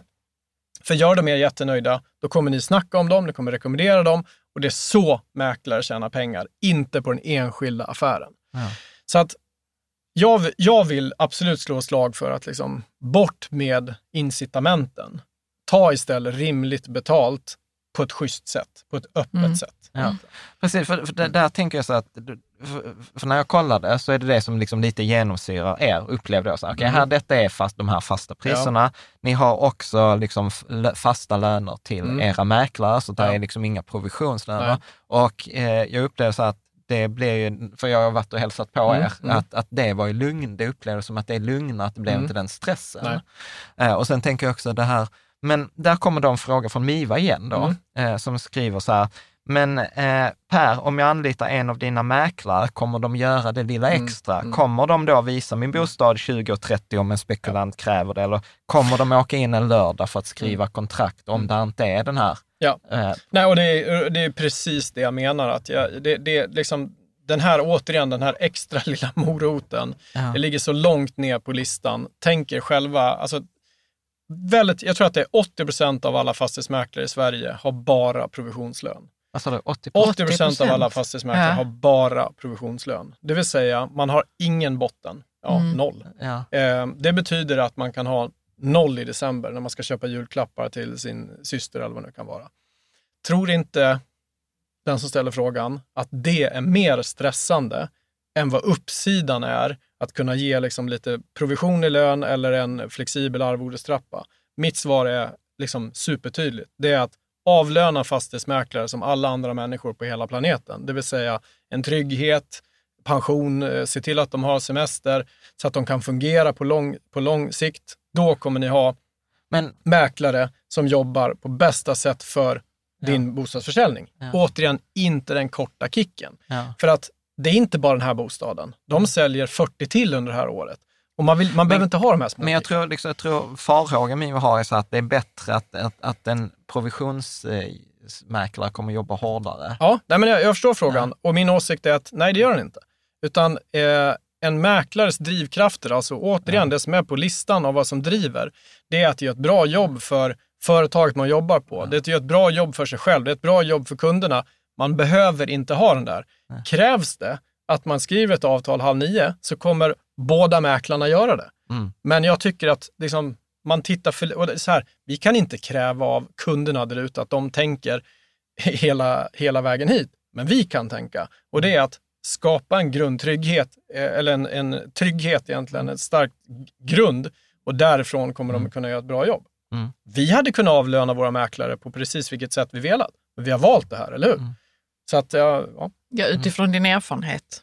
Ja, alltså även på fastighetsbyrån som vi nämnde innan så hade vi garantilöner. Vi var, mm. vi var jättetidiga i hela Sverige med att ge, ge garantilön. Sen hade vi en incitament kopplat till det. Mm. Nu hade vi chans att bygga om från början, det vill säga strukturerna fanns inte där och då valde vi att gå på fasta löner.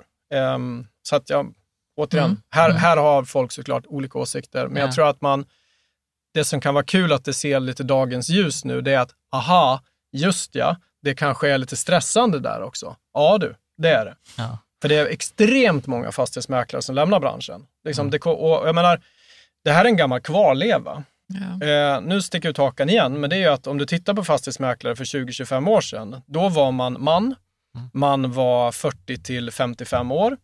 Eh, man hade en, eh, kanske inte en utbildning, eh, utan eh, man hade åkt på en intensivkurs för att bli mm. fastighetsmäklare. Nu, nu höftar jag lite grann, för jag kan inte exakt, men det är ju åtminstone 60 procent, det kanske till och med är 65 procent av de som eh, läser till fastighetsmäklare är tjejer. Min uppfattning är att tjejer är ytterligare lite mindre riskbenägna. Det vill säga, vi har ett väldigt daterat avlöningssystem för en, för en bransch som inte vill ha den. Utan man vill ha trygghet, man vill ha karriärvägar, man vill ha utvecklingsmöjligheter. Eh, man vill absolut ha någon uppsida, men, men hellre att man ser en mening i jobbet än att få återigen små kickar. Men jag som, så att liksom, din poäng här är så att jag som säljare behöver inte oroa mig för att jag betalar ett fast pris och tror att jag kommer få mindre betalt äh, än om jag hade valt en provision. Verkligen inte, men jag tycker inte heller man behöver vara orolig för det traditionella. Så att jag, mm. jag, jag, menar inte att jag ska slänga det under bussen, men mm. jag, tyck, jag, tycker att man, om man tänker lite längre så är det, ja men det finns nog en poäng där att liksom, mm. har jag en mäklare som, för, för så här, det som gör lite ont i mig då, eh, som jag tycker eftersom att jag älskar den här branschen, jag har jobbat den i hela mitt liv, det är ju att även om vi tycker, och jag, jag är beredd som sagt att mm. verkligen ställa ut skorna för, mm. för alla mäklare och säga att de gör ett bra jobb, de är välutbildade, de vill väl, så är man inte immun av saker och ting som händer kring dig. Och tänk då själv att du har ingen trygghet, utan du, har, du, du märker att jag har ingen lön i december nu. Jag har inte sålt någonting här i november. Ofta har man lön månaden mm. efter. Tror ni inte då att det finns en risk att den mäklaren, även om den vill väl, kommer omedvetet eller lite medvetet trycka på dig som säljare och säga att ta det här budet nu den 25 november, för jag behöver köpa julklappar i december. Och så även, att det kan till och med vara motsatt ja, effekt? Och, och så här, och mm. även om det inte sker, så tror jag att man som kund känner, varför tryckte mäklaren på så mycket nu helt plötsligt? Och vi, vi har ett engelskt ord för det som vi kallar för misaligned incentives. Det vill säga, och det, det, det är liksom vår, utifrån oss är det nummer ett varför man inte är helt nöjd med mäklarna. Jag fick bra betalt, det kändes bra, men det var någonting som inte kändes rätt. Och det är att man har misaligned incentives. Det vill säga, en mäklare tjänar pengar på att sälja många bostäder, få liksom ha omsättning på det. Och jag har bara en. Och den vill jag att du fokuserar på att sälja nu. Mm. Så att jag tror att liksom, även det ska spela in. Det upple liksom upplevelsen. Så att även om liksom, man inte tryckte in den här försäljningen så kanske man kände det. Varför trycker du så hårt på mig nu? Ja. Är det för att du ska ha lön i december eller inte? Ja. Och jag mm. tänker, för, för eh, när Freakonomics, den här mm. boken, de mm. gjorde en undersökning där de eh, tittade på mäklare som säljer sin egen bostad. Mm. Och så konstaterade de att eh, de fick 3,7 procent högre, mer betalt när de sålde sin egen bostad. Och den drivande faktorn var att eh, de, ma, eh, huset var ute, eller boendet var ute till försäljning längre. Mm. Så man pratade, och jag tror att det också var, jag tror någon holländsk studie, mm. att tiden som att huset mm. är till försäljning spelar roll. Mm. Och då tänker jag också så här att om jag har en, för så tänkte jag innan jag hörde ditt resonemang, mm. att då vill jag ju ha en säljare som har möjlighet att vänta ut. För att jag har så lång tid som möjligt för att den där rätteköparen ska till exempel komma ja. in. Um, har du liksom någon eh, tanke liksom kring det där? Ja, men den snabba kommentaren är att jag, jag tror inte den korrelerar helt. Nu är det ju en ja. studie. Ja. men jag tror att liksom, det finns nog, eh, när det blir för långt så tror jag ja. inte det blir bra. Men jag, jag, tror att i regel så har man som säljare lite väl bråttom ut på något sätt. Låt fastighetsmäklaren jobba i en, två veckor med sitt register. Är det på Norban så är det pre-market, är det hos en annan mäklare så har de sina spekulantregister för att få liksom det här tidiga intresset som gör att du hamnar i ett förhandlingsläge att sen gå ut. Och jag tror att fastighetsmäklare då, eh, jag tror jag ska förtydliga dig där, jag tror att det du menar är att de säljer ju inte sin egen, men det är deras bostad som säljs, för de får inte sälja sin egen. Men jag antar okay. att det, ja, ja, det vet jag. Det, nej, det så kollar jag, så noga kollar nej, så, Det hoppas jag verkligen. men, men jag tror att det är när säljaren är ägare, för att ja. de, de kan ju spelet, alltså de, de vet ju de här sakerna. Eh, och då tror jag, alltså med tid, det jag tänker direkt är att jo, men då har de gett, liksom, då har de gett liksom, lite tid på förmarknaden, de tömmer den, de, har, de är inte så stressade. För att jag brukar ofta säga att när en kund säger så här, vi har köpt, det är jättebråttom. Då säger jag, perfekt. Då ska du ganska snabbt ut på pre-market. Ja, men vi måste ju sälja nu, vi ska ut på förmarknaden. Ja, men det kommer gå snabbare om ni lägger er tid i förarbetet. Ja. Det totalt sett kommer då gå snabbare än om man genar ut, Ja. liksom lite Ja. halvnaken. Precis, för, för de var så här, alltså vi pratar inte mängder, de sa så här nio, nio och en halv dag längre var Ja. det i USA. Mm. Eh, Ja, men då, det, jag tycker det rimmar jättebra med resonemanget, för att du behöver inte mer, men ge din mäklare lite tid att liksom tömma sina kanaler ja. Mm. för att sen gå ut på den öppna Ja. marknaden. En, en fråga här, vi ska prata sista eh, hur man väljer mäklare, men Denkman hade en fråga också så här, ja, men är de här arvodena rimliga i förhållande till det som görs? Mm. Alltså så här, liksom, varför ska ett dyrt hus kosta mer att Ja. sälja än ett billigt, Mm. än ett billigt hus? Ja, Eh, liksom.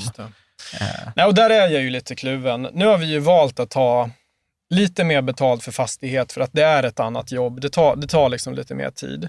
Men vi har ett och samma arvode för oavsett om det kostar 14 miljoner eller om det kostar 2 miljoner. Och jag, alltså, jag kan gilla tanken då att varför ska man betala mer för det, för det dyra egentligen? För det är samma jobb, det är samma tid, liksom, det är samma ansvar på något sätt. Så det kan jag gilla. Samtidigt så är det ju så att betalningsförmågan är ju ofta större när du har ett lite större. Så att jag, jag kan liksom tycka att får jag lov att välja så Ja. ge- vill jag att det ska vara samma för alla. Ja. Men jag kan också tycka att ska du då hitta en arvodesnivå som är samma för alla så kanske den drabbar lite de som är i, liksom i det billiga. Ja, Eh, och det, därför är jag lite kluven på Mm. den. Men jag, ty, men jag tycker att jag tycker kanske att man är lite väl eh, brant mot Ja. de dyra. Men jag, men jag tror också att det sticker lite i ögonen ibland för folk. Så här, "Ja, men du vet, så här, vad har mäklaren gjort? Nu Ja. Mm. betalar jag 70 000 eller Ja. 100 000. Ja. F- liksom så här, lite, vad heter han, vad får jag för pengarna? Ja. Leif Ja. eh, Östling eller vad det var han sa. Nej, men och då, jag, jag kan, det där kan jag verkligen köpa. Ja. Eh, men nu är, nu är ju det, och det, här, det blir ju så här nu, då kommer vi tillbaka till den här avlöningsmodellen och det är ju att det som blir ännu konstigare, det är ju att du som kund, du som har ett lättsålt objekt som kanske betalar lite mycket, du betalar ju för den svårsålda som kanske mäklaren inte fick något betalt för alls. Så ska vi ha en balanserad, eh, vad ska jag säga, ska vi ha en där kanske massan tycker att man ska betala, säg att det då är ja, men 48, säger vi. Att det, där, där skulle liksom opinionssiffrorna ligga på något sätt. Ja. Då kräver det ju att alla är med och chippar in. Det vill säga även du som misslyckades sälja. Utan nu måste man ta en premie för att jag fick inget betalt där.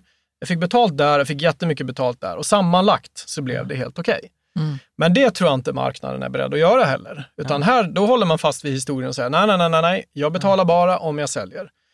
Och det kan jag också köpa, för vem 17 har 40, 50 eller säg att det ska kosta 30 000 då, när man ändå inte lyckas sälja. Det blir ju Nej. väldigt dyrt om du ska ge Mm. det till alla mäklare. Mm. Så att det är ju ett, systemet är liksom uppbyggt på det här sättet. Ja. egentligen. Men eh, där, eh, så här, för och nackdelar med att sälja själv. För då tänker ju folk ibland så här, ja men titta om jag gör detta själv eh, så sparar jag 70 000 eh, på det här. Jag Och kan så- ändå berätta bra Ja, och, om så, min och, de, lägenhet. och, de, har- och de har ändå inte liksom, något jättestort ansvar, mäklarna. Liksom, är Nej. det, du bara det är lite raljerande. Nej, men jag, jag, jag gör Mäklarna. lite, ja, men lite så, för att det är lite så som det stod i forumet. Du vet, Jo, visst, ja. Nej men alltså med, med så här, om man ska ta det där liksom på allvar så är det väl att känner man att man vill ska man göra det. Eh, nu är det ju tyvärr som vi berörde innan att då kommer du inte ut på Hemnet. Ja. Eh, men det finns ju självsäljföretag, till exempel Hemverket. Ja. Eh, då får du fortfarande betala, men inte så mycket. Nej. Hemverket gör ju, tar ju ett, jag tror att de tar ett mäklaransvar Ja. dessutom, men att de, tyck, de tycker ju som någon sa här, kan inte jag det här bäst? Det är deras Mm. åsikt att jo Mm. men håll visningen, jättebra. Och det, jag har respekt för det. Eh, jag har verkligen det. Det är bara att liksom, den stora, stora massan och framförallt av köpare upplever jag hellre vill köpa av en, alltså att är en mellanman att, Eh, att men- prata med. Ja, men är det, är det kanske så här som lite i forumet hade vi en diskussion så här, du vet så här, när, jag var, när bilen gick sönder så är det vissa som är så här, ja men det är bara att köra in i verkstad och så fixar du det själv och jag bara, eh, kanske inte.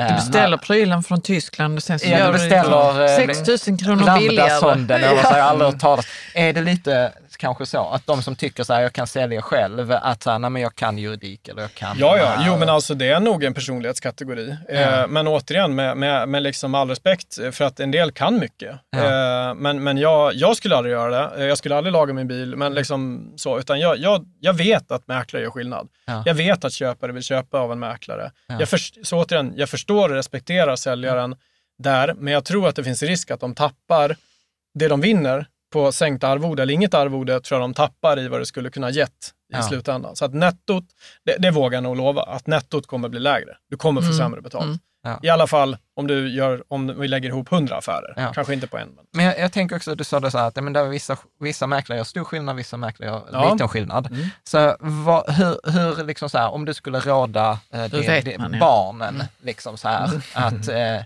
ja, nu ska ni välja mäklare, tänk mm. på det här. Ja. ja, bra. Då hade jag tagit någon som har sålt i området. Eh, jag tycker att det spelar roll. Eh, dels för att eh, liksom, du, ska sälja någon, du ska sälja en plats, du ska sälja en dröm. Du ska alltså ta någon som i ert fall liksom, som kan här, jag har sålt lite grann, jag har lite koll. Både att du kanske köper över, men att du kan lyfta fördelarna. Det tror jag mm. kan vara bra. Sen vill du gärna ha någon liksom, e-, erfarenhet enligt mig behöver det inte betyda att du har jobbat länge. Liksom, det är ingen kurva som liksom går så här, utan du kan bli erfaren på ett år, du kan bli erfaren på nio månader, men du ska ta en person som du känner kan tala gott för din bostad, som kan hantera kunder eh, och som är modig. Mm. Eh, och med, mo med, mod menar man att liksom, ta fighten med köparna, att nej, men du, du behöver lägga mer och liksom inte bara bli en person som förmedelsvara i telefon. Exakt, som säger, ja men de sa så, de sa så, de sa så, ja. utan liksom mm. vågar föreslå saker, vågar stå på sig mot dig som säljare och säga att tycker du tänker fel nu Jan, liksom, nu är du för girig. Liksom. Mm. Det här är ett bra pris. Så att liksom utvärdera, träffa mm. några, vem får du känsla för? Mm. Mm. Det, var, det var någon som skrev också, frågan nämligen inte var Miva också, i, mm. som skrev så här, men besök din mäklare in action. Gå, gå på en mm. annan visning Verkligen. som eh, din mäklare Ja, det är en bra håller. idé ju. Ja. var så mm. Vi har ju i och för sig sett vår mäklare, hon som sålde mm. Vår, mm. vårt hus till oss, har vi tänkt så här, men vi anlitar nog henne om vi ska ja. sälja igen. Ja. ja. men det är ju vanligt. Kan hon ju. Ja. Jo, men det, och det, det, det är vanligt mm. eh, och det, det, kan man göra. Men jag, jag tycker också det, har man tid, har man tid borde man ju gå runt och utvärdera flera stycken. Mm. Liksom. Och, det, och, det, gör man ju för att ofta köper man ju någonting innan man säljer och då har mm. man väl fått en uppfattning. Och jag, jag tycker liksom så här, skyltfönstret mot marknaden är ju visningen. Ja. Eh, och där tycker jag man ska ställa ganska liksom, höga krav från mäklaren att här ska de sälja bostaden, inte bara stå i ett hörn och dela ut prospekt. För då ryker man direkt. Utan här behöver man vara aktiv, trevlig, kunna saker. Kan man inte, säger man återkommer. Hur duktig var man på att återkoppla? Liksom, ganska enkla saker. Mm. Eh, Mm. Som man ska kolla på tycker jag. Ja. Hur, hur, har du sett det från andra sidan, som har anställt massa mäklare? Vad, mm. för du, för du, du vill ju ha det från din sida verkligen, som mäklarchef. Verkligen, verkligen. Vad har du kollat på efter mer? Nej, men det, det, alltså, då går vi väl över till personlighet. Alltså, vad är det man letar efter då? Ja, det är ju modiga personer. Det är drivna personer.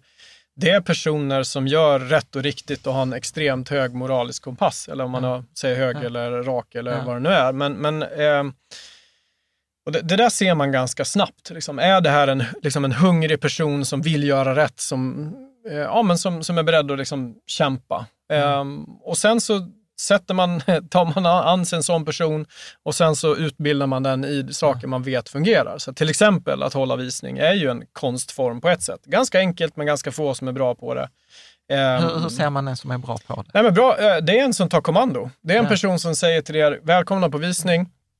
Eh, titta runt lite granna, vi ses om fem minuter i vardagsrummet så ska jag berätta lite mer om den här bostaden. Och då istället håller en presentation istället för att ni ska få komma med alla frågor och hoppas mm. att ni vet vad ni ska fråga. Eh, det, det, finns så många fördelar för att liksom håller den här presentationen så får alla samma info. Eh, den som kanske inte vågar fråga det kunde rida på din fråga lite mm. grann. Um, du, du, liksom, du äger scenen på ett annat sätt. Uh, och, jag menar, ni har säkert varit på no någon sån visning och då tänker man, åh herregud, varför gör inte alla så här? Ja. Och det, det, det, frågar jag mig också. Varför ja. gör inte alla så? Ja, men spännande. Mm. Mm. Här, här, fråga, jag tänkte först att den var lite på skämt, men mm. den, den var understruken med att den är faktiskt på allvar. Mm. så, vad, är, vad, är, vad är grejen med att så många mäklare verkar se ut som Barbie och Ken? Ja, den såg jag. Ja, men ja, finns det? Alltså, Nej, men att, det, att det verkar vara så här likriktat, att tittar mm. man på så här foto, det ser mm. väldigt proffsigt ja, de har, ut. Liksom. Det, det, rakfönat hår, ja. ja. Man träffar mm. ingen med lila hår. Nej, liksom. man träffar inte mm. konstiga typer, nej. Nej, nej jag förstår. Konstiga är, typer. är det för att inte göra det svårt för säljaren? Liksom att det, det är en förväntan att de ska se ut på ett visst sätt? Mm. Och... Är det inte ofta så då? Alltså i mycket tänker jag. Men, men jag liksom bara, det är klart jag har tänkt på det här många gånger, men, men jag tänker om jag ska liksom tänka i lite andra banor så Tror ni inte så här att numera eh, så är ganska många, eller majoriteten av personer är ganska unga när de börjar som mäklare. Ja, och då är man osäker och då vill man Då hamnar in. du först i din första kostym. Ja. Då tänker du, jag behöver se äldre ut. Ja. Eh, och vad gör du? Jo, du tar på dig studentkostymen, ja. du drar på dig slipsen eh, och du blir kanske lite obekväm eller vad det nu kan vara. Så. Ja. Och det blir ju lite stereotyp, eller hur? Du vill ja. passa in, du vill se ut som de andra på något sätt. Jag, jag tror att det är liksom vägen in. Det är nog, det är nog liksom nummer ett. Nummer två är nog att det förväntas på ett sätt att man ska se ut på ett sätt.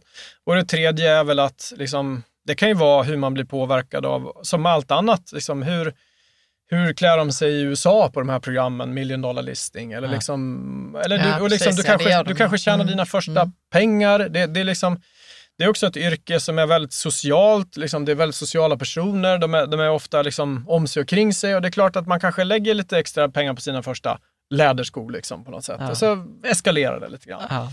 Ja. Jag tycker ändå så är fint att du gör ändå så här mäklaren mänsklig bakom. Jo, eh, men alltså vad ska jag, jag tycker inte om kostymerna faktiskt. Nej, nej men alltså, jag, jag, så här. Mm. Trivs man i kostym ska man ha kostym. Trivs man inte i kostym så, så, så blir det tvärtom. Ja. Eh, så att liksom, Ja. ja, det är min syn. Mm. Men du, mm. jag tänker så här, vi ska runda av. Mm. Är, är där någonting kring det här med försäljning som vi inte har tagit upp, som vi har missat? Oh. Eller någon fråga vi borde ha ställt? Just det. Den var svår. Nej, jag tycker vi har fångat in massor. Och jag läste igenom forumet. Mm. Jag tycker, det var som jag sa tidigare, att det, det är ju underbart att det engagerar. Men jag tycker nog, jag gör så här, jag drar ett par slutord istället. Ja, ja, så ja, ja. ja. Nej, och jag tycker liksom så här att man, man ska vara som svensk ändå ganska stolt över eh, liksom vår marknad och vår bransch och hur den funkar på något sätt. Vi, vi, är, vi är ganska unika. Man tittar väldigt mycket, nu, nu när vi liksom driver vårt bolag så är vi mycket och pratar med utländska aktörer, utländska investerare och har bra koll och märker att det funkar väldigt bra i Sverige. Man kan störa sig på, men varför är bud bindande? Ja, men det finns jättebra anledningar till att det inte är det. Mm. Det gör att det blir liksom, vi får en fart i saker och ting, att det ska vara så formellt och vad det nu kan vara. Och det, det går ändå, liksom peppar peppar på ett sätt, väldigt sällan snett. Det händer, men vi har en väldigt fungerande bostadsmarknad och det tror jag vi ska vara ganska nöjda och stolta med. Eh, vi, har, eh, liksom, vi har en, jag brukar ofta säga liksom att och det här vet jag att du inte riktigt håller med om, men, men jag hävdar ju att det har ju berikat Sverige. här finns ju några jämförelser som säger att det inte har gjort det säkert, mm. men liksom, jag menar att det har berikat Sverige, att vi liksom, folk har gjort sina bostadskarriärer. Man, man har, vi har ganska många som har någon miljon på banken för att man liksom har, har gjort sina affärer, i alla fall i storstäderna. Och det gör att vi, vi är ett resande folk, vi, vi konsumerar. Liksom, jag hävdar, med min vi ska säga, begränsade kunskap här, att det här är en motor i samhället. Liksom, på något sätt. Så att jag mm. tycker inte man behöver heller vara så liksom, missunnsam med att priserna går upp eller att liksom, ja, men nu gjorde de en stor vinst där. Ja, men, de har gjort det bra. Liksom. De är, mm. vi, vi är skickliga mm. på det. Mm. mm. Tror du att priserna kommer fortsätta upp över tid? Ja, verkligen. Men här, här har ni ju koll på liksom, vad betyder att det går upp i förhållande till någonting annat. Men, men eh, jag hävdar ju att... Liksom, du, ser, du ser ingen domedagsstämning? Nej, verkligen inte. Utan jag, jag knyter an till det jag sa tidigt. Jag tror att det, den här vändningen kommer komma eh, ganska snabbt efter de första räntesänkningarna. Vi kommer ju ha, gissar jag, att ganska, liksom, vi kommer inte vara nere på den räntan som vi alla varit van vid under lång tid. Men det spelar inte så stor roll, utan människan ofta är ju ganska snabb på att anpassa sig.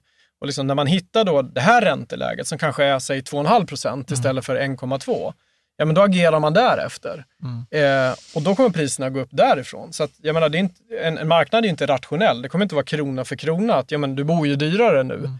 Det spelar ganska liten roll i hur priserna kommer utveckla sig tror jag. Mm. Utan vi, vi kommer gå upp eh, ganska snart över, antagligen om, vad var det nu, 20 månaderna, mm. Eh, jag tror att vi kommer se det mönstret igen. Mm. Mm. Ja, men spännande. Mm. Eh, jag tänker så här, sista grejen mm. eh, också, att ni har ju den här appen, Norban-appen, mm. N-O-R-B-A-N, eh, och där kan man ju då lägga sig på pre-market mm. och eh, där är inga kostnader, ingen förbindelse, ingen ensamrätt och det blir lite så att jag, jag tolkar som att man kan liksom testa eh, och jag har ingen, jag har ingen nedsida på Nej. det. Och sen Eh, dock att ni har liksom just nu i Stockholm, Göteborg, Malmö, Helsingborg och eh, Lund ja. Eh, är där. Och sen, bara, här blev jag bara nyfiken. Och sen står det så här, okej, okay, om jag vill gå sen vidare så är fotografering gratis. Mm. Uh, det är riktigt. Uh. Nej, men alltså, affärsmodellen ligger ju att, uh, att det ska vara så lite trösklar, så låga och så få trösklar som möjligt för dig som säljare. Utan vill vi nu få ut dem att testa, då kan inte vi helt plötsligt ta betalt för saker och ting. Utan vi räknar med att tillräckligt stor andel kommer ändå välja oss, trots att man inte är bunden, trots att fotografering är, är, är gratis. Utan liksom, det, det, är upp till oss att visa att, att man ska nyttja Norrband. Så att, nej, det finns inga nedsidor där det är en annorlunda och rolig take på, på branschen. Alla vi som jobbat där har jobbat länge, länge, länge i branschen. Det är bara att vi har en ny kostym. Ja. Mm. Eller ingen kostym. ja, men precis, precis. Bra, jag tänkte, vi brukar alltid ställa en fråga så här ja. till våra gäster. Det är så här, sämsta rådet, vi brukar säga finansbranschen, men så här, sämsta rådet du har sett i mäklarbranschen under året? Mm, sämsta rådet. Nej men, ja, det, blir, det blir ett tråkigt svar, men det är det första jag kom på. Det är att köp inte, tänk inte för mycket på att det här ska vara en god affär. Utan köp för att bo. Köp för att bo. Och då vet jag att du inte håller med helt. Men ja, detta blir ju jättespännande, ja, för ja, detta är ju sånt jag brukar säga. Ja, det är vårt råd. Ja, ja shoot. Berätta. Ja, nej, men jag, jag menar bara så här att gud vad livet skulle vara tråkigt om du hela tiden måste tänka på, ska jag ha den spisen eller den? Ska jag ha, eh, måla om luckorna eller inte? Ska jag byta golvet eller inte? Vad är smart? Vad är smart? Vad är smart? Försök köpa någonting som du bor i 3 till 4 år så kommer marknaden under den tiden både hinna gå upp och ner vilket gör att det kommer lösa sig i alla fall. Så köp lite mer med hjärtat. Det är mitt råd. Ja, ja men det är väl jättebra avslutande ord. Eh, stort tack Per. Jag tänker mm, så att vi, vi, har, vi har inte ens kommit in på att köpa bostad. Nej. Så att jag tänker att vi hoppas att vi får bjuda tillbaka dig. Ja, men dig. väldigt gärna. Tack. Väldigt, väldigt gärna. Tack så mycket. Mm. Tack. tack.